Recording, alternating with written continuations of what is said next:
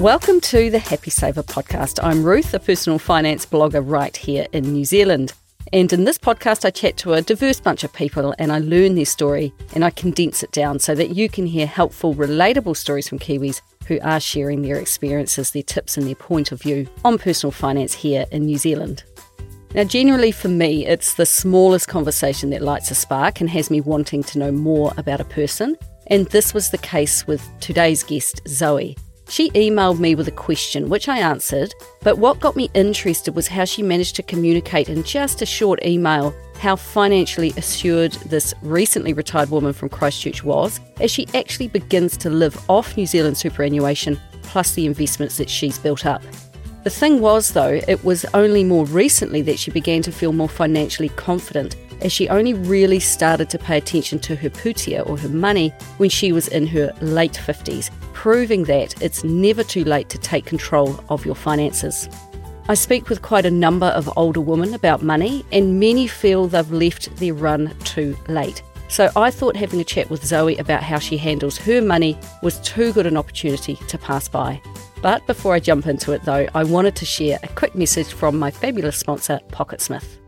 At the moment, it feels like my Pocketsmith budget is in a competition with itself. The cost of so many things that I track in my family's budget is rising, but now is also an excellent time to invest more money because the share markets are down and shares are on sale. Pocketsmith has taught me that what is measured is managed, and if I pay close attention at this time, I can find the right balance. By simply tracking what we earn and spend, I can create as big a gap between those numbers as possible. So that's exactly what I've been doing, focusing on earning more, trimming our expenses, and freeing up money that I can then invest. When I first began using Pocketsmith over three years ago, I never anticipated that it would help me navigate such a weird economic time.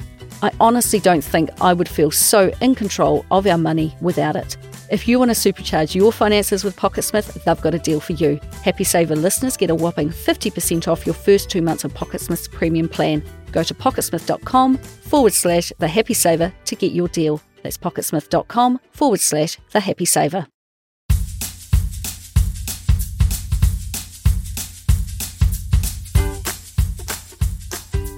Chatting to people for this podcast is a bit like lining up for a race a bit of nervous anticipation for all parties, and then the starter gun goes off, and we are off and racing, and time passes far too quickly. When you give someone the go ahead to say anything they like about money or ask any question of me that they like, they are straight into it. And Zoe was no exception to this.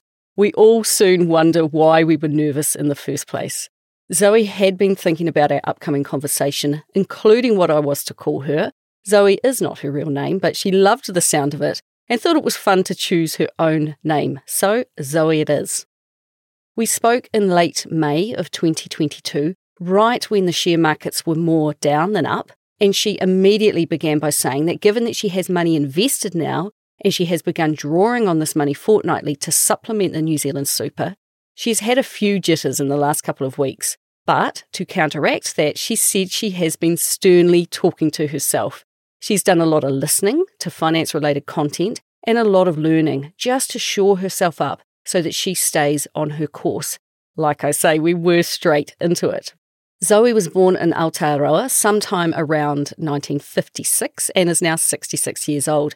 She has been collecting a universal public pension payment, also known as New Zealand Super, of just over $900 a fortnight since her 65th birthday. And for those listening who are not in New Zealand, our super is not means tested, we are all entitled to the same amount. She moved around with her family, living in a few other cities before settling down to live and raise a family and work in Canterbury. And there was no specific financial education that she could recall, but she could see that her parents handled money well for her whānau. Her parents grew up in a working class family, and they provided Zoe with a middle class lifestyle. Her dad was good with money, and he did well in the share market, managing to pull money out before the 1987 share market crash. She was never sure if it was timing or luck, but given the fact that they were building a home at the time, it was possibly luck as they needed the money for the build. Her dad had a golden rule of he who holds the gold makes the rules, and her mum, who was Scottish, fitted the stereotype of being thrifty and frugal, traits which she absolutely passed on to Zoe. She also used to say, Take care of the pennies and the pounds will take care of themselves, a concept that Zoe only really took to heart later in life. Even way back when borrowing money was much harder to do, her dad observed that sometimes people look like they have money, but it might be borrowed, and what you see on the surface is not always what it seems, and that is even more true today, I think. Given the era in which she was born, although her parents stressed that education was important because it gave you options in life, they didn't push her to attend university. She said there was more of a gender divide then, and boys went to uni, girls didn't. Thankfully, that is no longer the case. Options appeared limited, so she went into teaching instead. She was keen to work because she wanted money so she could buy the things that she saw and wanted. But she remembers feeling that she knew that money was important, but she didn't quite know how to get it. Her dad advised that teaching was a good move because it had equal pay, plus you get the school holidays off. However, it was not a profession that she really enjoyed. It was not the kids aspect, it was that she hated the system of primary schooling and she didn't have the skills and or the ability to rise above it, so she was permanently frustrated and unfulfilled. Despite her saying that money didn't flow her way easily, she had managed to save up $5,000 while working, and she desperately wanted to buy a gorgeous wee cottage for $18,000 in Fendalton, Christchurch. But back then, banks didn't lend to single women, and what feels bizarre to us now, you needed either a husband or a male relative to sign for you to secure a loan. And to all the women and open minded men who fought to change that, I say thank you. As part of her teacher training, she also tried some uni papers, but she failed those. And this led her to create a narrative in her mind that she was an academic failure. But reflecting back and being brutally honest with herself, she said it was actually down to the fact that she literally couldn't find the lecture for one particular paper, and overall, she just didn't put in the work. Now, Zoe is quite the straight talker, and because she couldn't quite work out how to increase the money coming in in her own right, she married it instead. Back in the day, she said, this was kind of normal. She was in love when married, but it made the match rosier and was certainly a bonus that he made good money. It was by no means a calculated match, but who knows what unconscious forces were at play, she said. They had a very comfortable lifestyle, and due to his good income, they lived in a beautiful house, which I should point out her $5,000 paid for the deposit on. Zoe was really proud of that house because aesthetics are important to her, and she has a strong need to have things that she considers beautiful surrounding her. Therefore, it was a pretty easy decision, a relief in a way, to give up primary school teaching work when their children arrived and focus on them and their needs and their beautiful home. When her youngest was born, she decided to study part time, picking up a couple of university units here and there, and Zoe has continued to study throughout her life, completing a degree in her 30s plus ongoing education, and has come to realise that the stories we tell ourselves about our own abilities are often a lie. It turns out she was quite the academic after all, especially when, as an adult, one who took the effort to find the lecture halls, that is, she did super well and always got really good marks.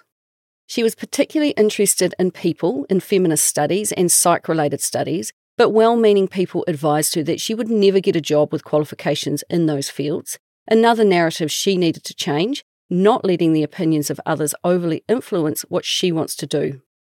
However, comfortable lifestyle or not, all was not well within her marriage, and when her children were six and nine years old, Zoe and her husband separated. She sounded like she was the person who called time on the marriage, meaning that she had time to think through the next steps, and she knew that making the decision to divorce would have huge financial implications, and she really had to think could I survive on a significantly reduced income if I had to? And she came to decide that yes, she could.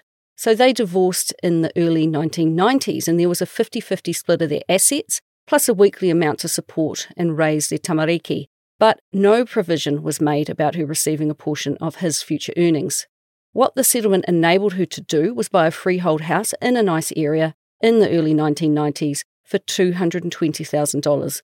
When she went shopping for a house, she knew to only look at houses she could pay cash for, and she stuck to that plan.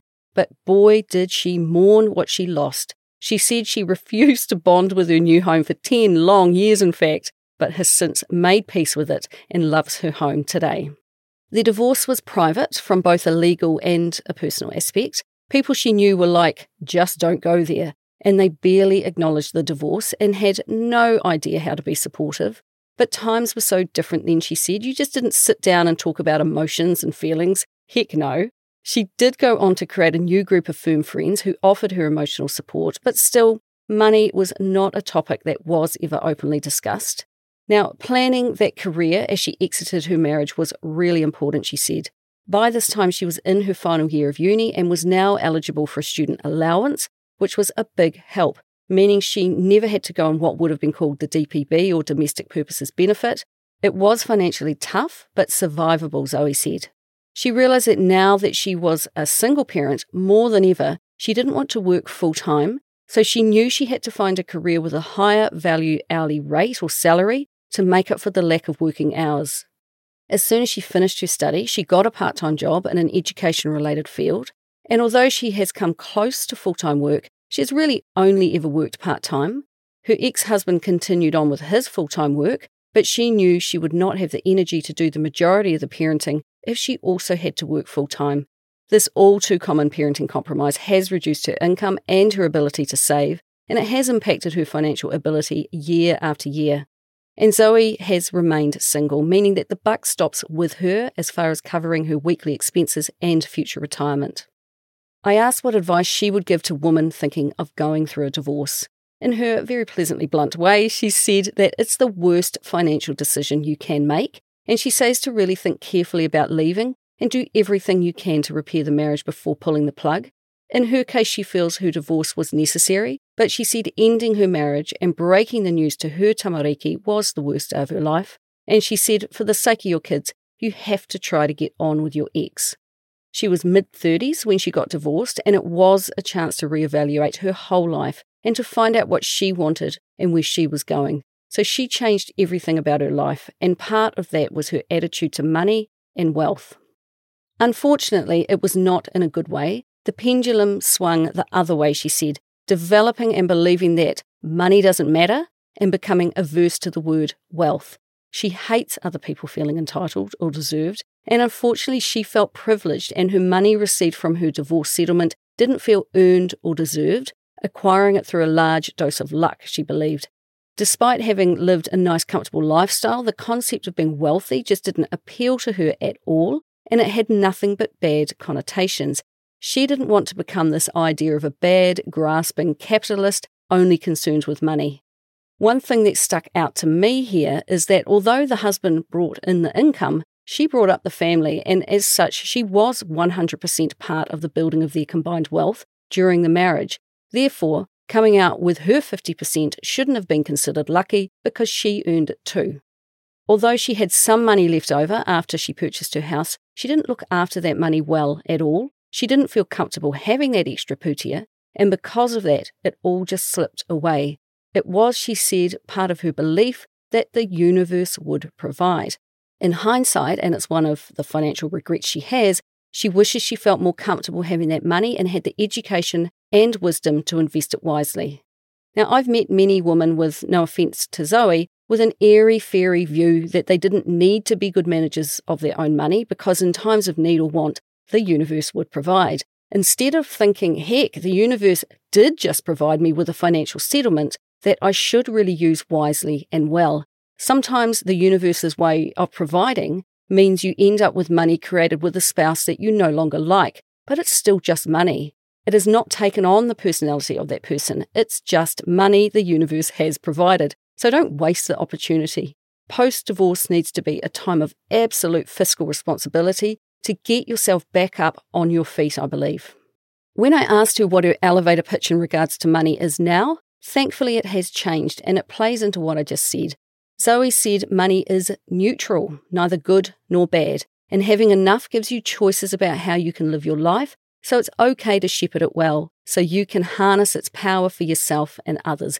There is no intrinsic virtue in being poor, she said.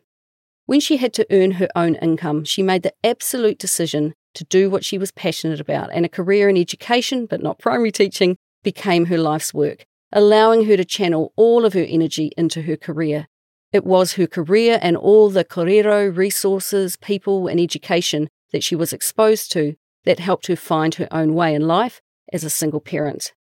Divorce radically changed her lifestyle due to the severely decreased money that she did have coming in, but she slowly started to hate money less. And what she began to learn was that money is a head game, and it was getting her head around the fact that she could handle her own money, which meant she could enjoy life too. She changed things up, and she went from shopping in designer shops to thrift shops. She stopped buying books and went to the library instead. You have to pick your things and think of alternatives, she said.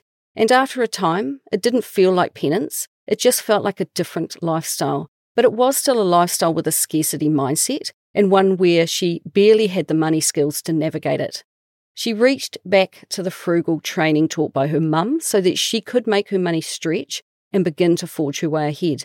The money would come in, she would set money aside for bills, but anything left over was fair game and was spent. She didn't really know what to do with her income beyond paying her bills, and in a way, she didn't really even want to know. Around that time, though, someone said to her, Write down where you are spending your money for a few weeks, which is excellent advice for someone just starting to turn their attention to their money. But Zoe thought, I don't want to do that. She was content to put her head in the sand a while longer and continue with her earn spend mindset. Now, in my mind, there are three big steps to make if you want to get ahead financially. And the first is facing up to your situation. The second is knowing in detail what you earn and what you spend. And the third step, I think, is a bigger one, and that is moving beyond just paying your bills. It's looking at what to do with that extra money that you have left over instead of just spending it. If you don't take that extra step, you are always going to be stuck in that earn spend cycle. Zoe knows that many years passed by and she can't recall exactly what the catalyst was for finally getting her to take that second and then the third step. It might have been financial writer Mary Holmes speaking on RNZ. She has always had a regular segment talking about money. But around the year 2015, when she was in her late 50s, she started paying attention and she started to save. She began to vaguely seek out resources specifically about money and she read websites such as Mr. Money Mustache and books like Your Money or Your Life by Vicki Robin. She had a tentative go at budgeting her income and expenses. She began to save some of her take home pay over and above what went into her KiwiSaver, which thankfully she had begun contributing to when the scheme began in 2007. She was just starting to nibble around the edges of what money meant to her, and she thought, I need to talk to a money person. She looked around for an advisor who offered a free initial chat, and she struck gold, coming across an advisor that I actually know, Sunny Bailey from Fairhaven Wealth in Christchurch. In a lucky break, she struck a fee only, independent, authorised financial advisor, such a mouthful, uh, which is more or less the only type of advisor worth your time. As soon as she met him, she was like, Yes, this guy has similar values to me. He gets me. She was 61 years old when she sat down to chat with him. Now, I'm only mentioning him because I know you'll want to know. It's really frustrating when someone says, Oh, I found this professional and they really helped me, but then they won't share who it was. But just be warned that he is not taking on any more clients and his rates have skyrocketed since the $280 fee Zoe paid back in 2017. However, he has created a website that is a source of free and incredibly well researched and written information and plus, he emails out a newsletter that Zoe really enjoys, and you can find it at wealthandrisk.nz. Zoe relates to the way he writes, saying he writes really thoughtfully about money and finding your own philosophy to underpin your thinking about it, rather than just the facts and figures type articles. He created Zoe a tailored report based on her financial situation at that time, and he gave her a variety of future projections based on a number of scenarios which she still refers back to today, such as if she continued to work past 65 and if she were to receive an inheritance, for example. She owned her own home, which has, she said, a ridiculous current value of about $900,000, something she takes no pleasure in knowing. She has her KiwiSaver plus money in the bank. In total, her tailored report revealed that she had, in addition to her home, $210,000, the majority of which was in KiwiSaver, and he worked out that she would have around $250,000 invested at the retirement age of 65. Her KiwiSaver was her saving grace here. Now she knew her exact financial position, she had a plan on paper, someone else telling her she was on the right track, and that she was making the right decisions. He encouraged her to put some money here, some money there, and how to plan for retirement. And all of this gave her an immense amount of confidence. She began looking ahead to retirement and knew that she didn't want to try to just live on government superannuation alone, and nor would she have to. Having a plan meant that if she kept doing what she was doing, she could relax, knowing that she had time to create a bigger nest egg to top up her fortnightly super payments when the time came. He helped her develop her knowledge to the point that when she actually did receive a $100,000 inheritance after the death of her parents, she knew exactly where to put it. There was to be no more frittering money away. Because women have interrupted careers to care for children, unless you make voluntary contributions to investments, including KiwiSaver, in keeping with when you were employed, we simply don't have the same amount going into retirement funds as our working spouse, so, this money gifted by her parents, it really helped level her up and get caught up with retirement preparedness. She also finally knuckled down on honing her budgeting skills. She spent a weekend looking at what she had and what she earned and spent, trying to work out if she had enough coming in to cover her life. She found herself tweaking and adjusting her spending habits. She realised her mistake of letting that money slip through her fingers from her divorce, realising that had it been invested somewhere, it would have compounded and grown over the intervening years, substantially adding to her retirement savings. She now banks with New Zealand owned Kiwibank. It was important to her to be with a New Zealand bank, and she logs in every single day, meaning that she gets to touch each transaction, which I think is key in keeping an eye on your spending and earning. And as she's pointed out, it's like her mum said watch the pennies and the pounds will save themselves. Her bank offers a heap of free accounts, and at any one time, she'll have 10 to 15 on the go. She has an aversion to spreadsheets, she said, and has no need for them when her accounts are neatly named and organised in her banking app. She does use a credit card to collect air points, but given she is a low spender, she seriously wonders if it's even worth it, given that she moves money from each sub account onto her credit card each time she makes a transaction, which sounds like quite the hassle to me. Her income goes into her everyday checking account, and from there it is transferred out, either manually or by auto transfers that she has set up to different accounts, each of which serves a different purpose. It's like the old envelope system people used to use back when we dealt almost entirely in cash. She looked at her annual total bill for firewood, for example, let's say it was $500 a year, and she broke it down into 52 weeks, which is $9.61 a week, this is the amount she automatically transferred weekly to her firewood bank account, meaning that when it was time to order in her winter wood, the money was there to pay in full. The account, which is often referred to as a sinking fund, then just replenishes itself over the coming year, week by week. Creating this system absolutely worked for Zoe, and I actually employ the same system myself. It just prevents bill shock. That is, the large bill arriving that you have to scrabble around and pay for. For most of us, we know what bills are coming our way over the course of a year, so sinking funds just let you plan for them. She has bank accounts for all sorts of things like clothes and groceries. She spends about $100 a week on groceries if you're interested. Furniture, insurance, rates, having fun, and power bills. She always gives the account a name so at a glance she can see its purpose. And by naming it, you are much more likely to put extra money in to get to your goal faster and you are much less likely to steal from that account and fritter that money away. Now, Zoe really got started with this budgeting system in her late 50s, proving that any age is a good age to take ownership of your pūtea. She now feels so much more in control of her money. It's marvellous, she said, and it has also revolutionised her ability to save.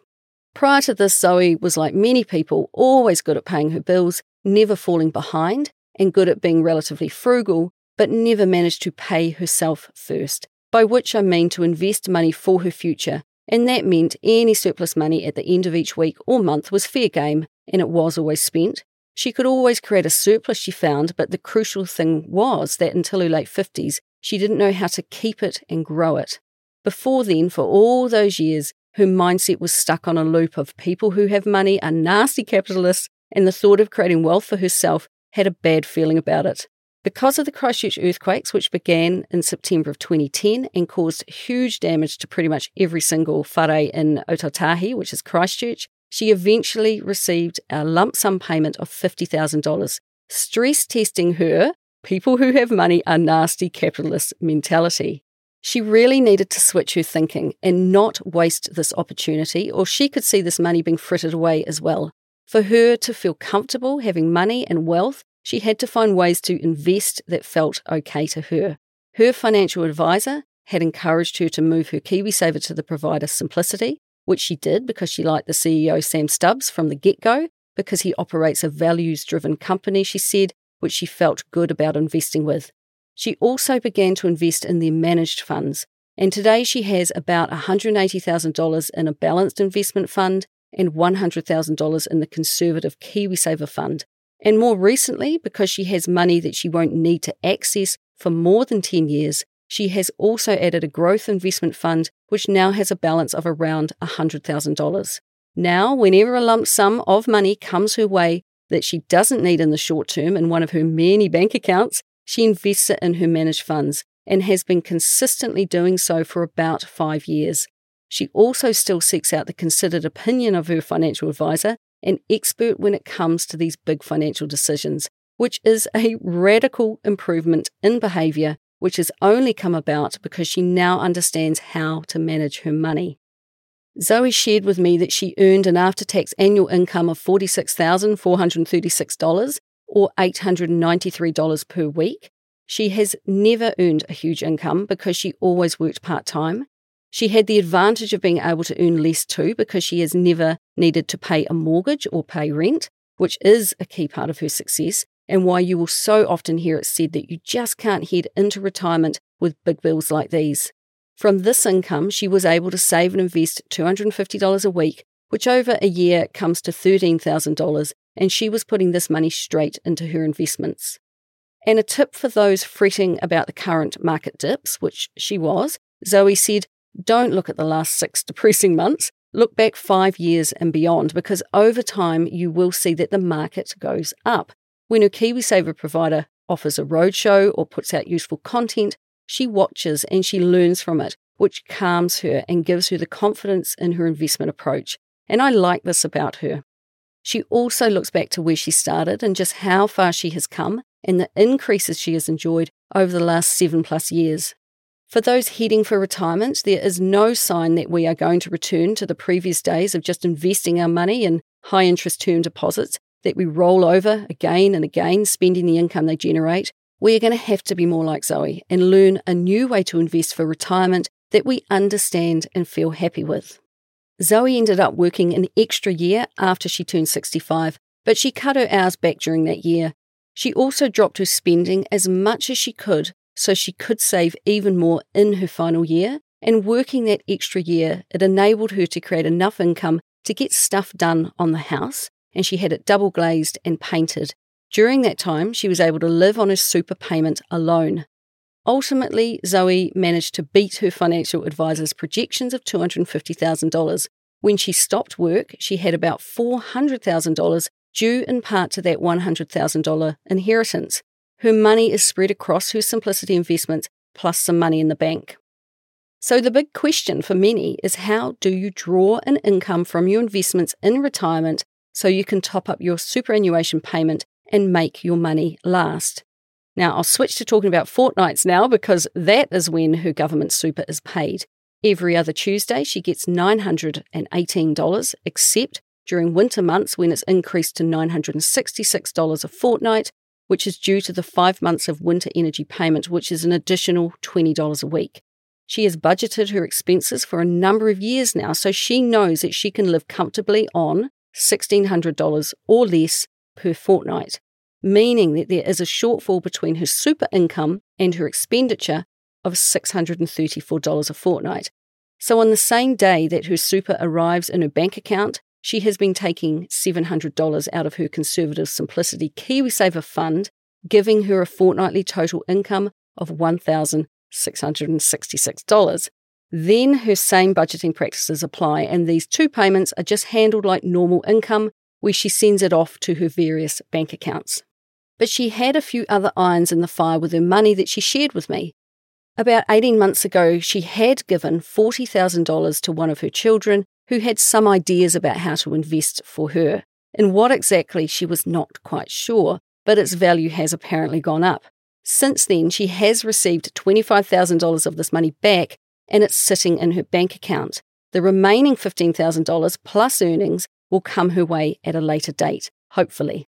Now, I'm not going to lie, uh, this concerned me greatly, and no offense to her child, but I would strongly, strongly encourage anyone thinking of doing the same to run this type of investment past an independent third party, such as a financial advisor or a friend with common sense, before proceeding. These loose arrangements are fraught with issues if they go sour. Not only that, up until this point, Zoe was investing and understanding what she was investing in, yet here she has taken a huge step into the unknown. She also took out $20,000 from her conservative fund when the stock market was high because she had plans to buy a new car and was feeling enticed by the recent rebates being offered on EVs. Getting a rebate gave her that feeling of saving, and Zoe loves a bargain, that's for sure. After the rebate, this new car would cost her $42,000, which equates to 10% of her investments being spent on a car. Owning one aligned with her environmental stance, and she basically fancied a new car, never having had one before. She paid a $1,000 deposit and planned to use some of the money she lent her child to pay the remainder, and it's due to arrive near the end of the year. But when we spoke, she was getting cold feet about this large purchase. We talked a lot about this new car, and I can see the lure of buying new, having done it myself in the past. It felt a bit like shiny object syndrome. But I love the fact that due to lack of supply, there is this cooling off period. And after we chatted, she said she had actually looked into reneging on her contract, so it'll be interesting to see what she does here. A bit of well timed reading also added to our conversation and her future plans. She was reading Cracking Open the Nest Egg, the latest book by Martin Hawes, and one which is aimed squarely at Zoe, people who are easing themselves into retirement and working out how to make good financial decisions as they go.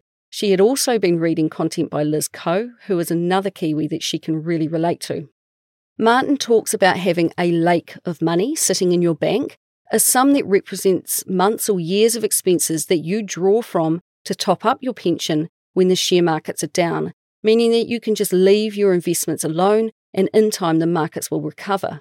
Zoe realised this $45,000 made up of the car and random investment money was actually her lake of money and it has her thinking. So for now, she has stopped withdrawing her $700 a fortnight from Simplicity, thereby avoiding selling in a down market, which she had felt quite concerned about doing and started biting into that $45,000 instead. She has also tightened up her spending at the moment too, and she draws just $500 a fortnight from it.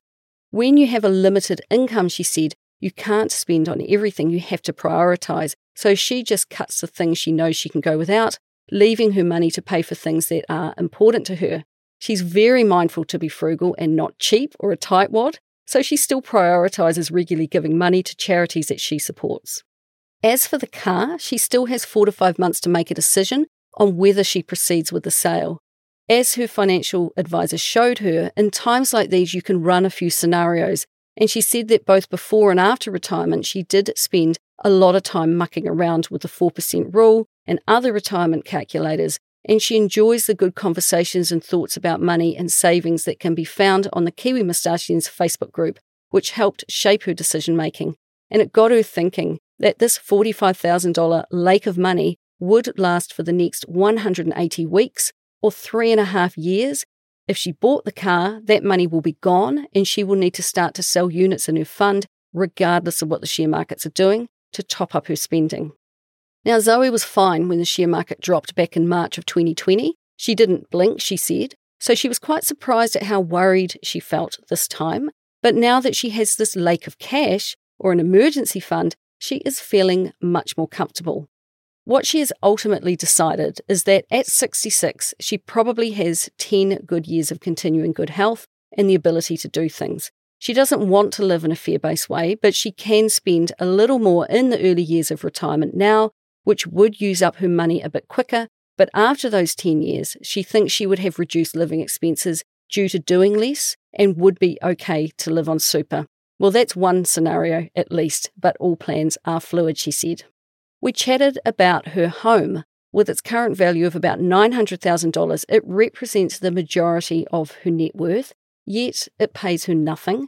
I thought I'd throw a cat amongst the pigeons when I wondered out loud if she saw any way around this. At first take, she has looked into reverse mortgages but has dismissed it, and she doesn't want to downsize as she is fussy about the type of home she lives in and where it is located. But just like she is starting to sell off investments to fund her lifestyle, why I asked is the value of her home not part of that equation too? My take on it was to downsize while she can and release equity that can then be used to fund a more lavish retirement. She is so busy focusing on saving cents in her budget while she has this huge asset all tied up. That $46,000 car she wanted wouldn't feel anywhere near as excessive if she had $600 to $700,000 invested instead of $400,000. This is the ongoing problem with our high house prices and our attachment to bricks and mortar. They make a large chunk of your net worth unusable. Our conversation had her thinking long after we ended our call. After our korero, she had a look at properties for sale online and found it most depressing indeed, she said. From her brief research, she could see that kitchens in smaller homes are depressingly small. Does no one cook these days? she asked. But she said, Ruth, you have seriously got me thinking. And I'm now sure that she can add releasing equity by downsizing her home into a scenario or two. It's something to ponder. So, righto, time for a few questions. I asked Zoe what she considered to be her biggest financial triumph. It was working out that really good budgeting system for herself so that she pretty much never has to worry about bills, etc., because money is allocated for all things in her life, and that gives her a feeling of empowerment. She said, Don't think of budgeting as deprivation, think of it as direction. Now, I'll chip in here by saying that budgeting works, so stop putting off starting one. All you need is a pen and paper and your banking transactions to make a start. How about her greatest financial flop? Besides a divorce, which is a surefire way to halve your net worth and future earning potential, it was letting money slip through her fingers for so long 30 plus years, in fact. But she didn't realize about compounding interest and investing, and she didn't know how helpful that money would have been at this stage in her life.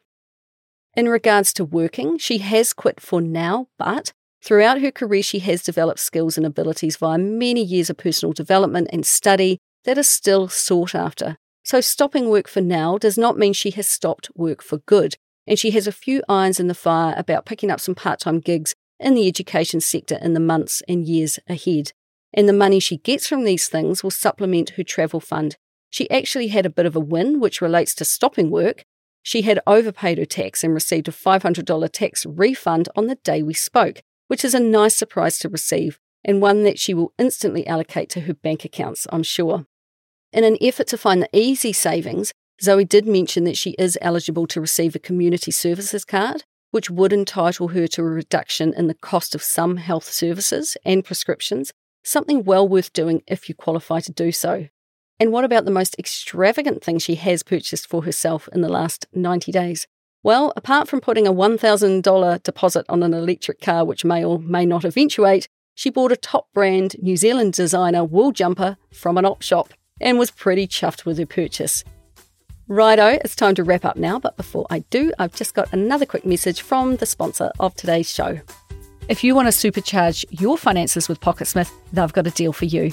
Happy Saver listeners get a whopping 50% off your first two months of Pocketsmith's premium plan. To get your deal, go to pocketsmith.com forward slash the happy saver. That's pocketsmith.com forward slash the happy saver. Thanks, firstly, go to Zoe for chatting with me. It was the briefest email that made me want to speak with her, and I'm so pleased that my spidery sense for good korero was right. It was a fascinating insight into her struggle to find herself worthy of wealth, and interesting to hear the scenarios she is playing out for the years ahead, and the daily tweaks she is making with her money to steer her right.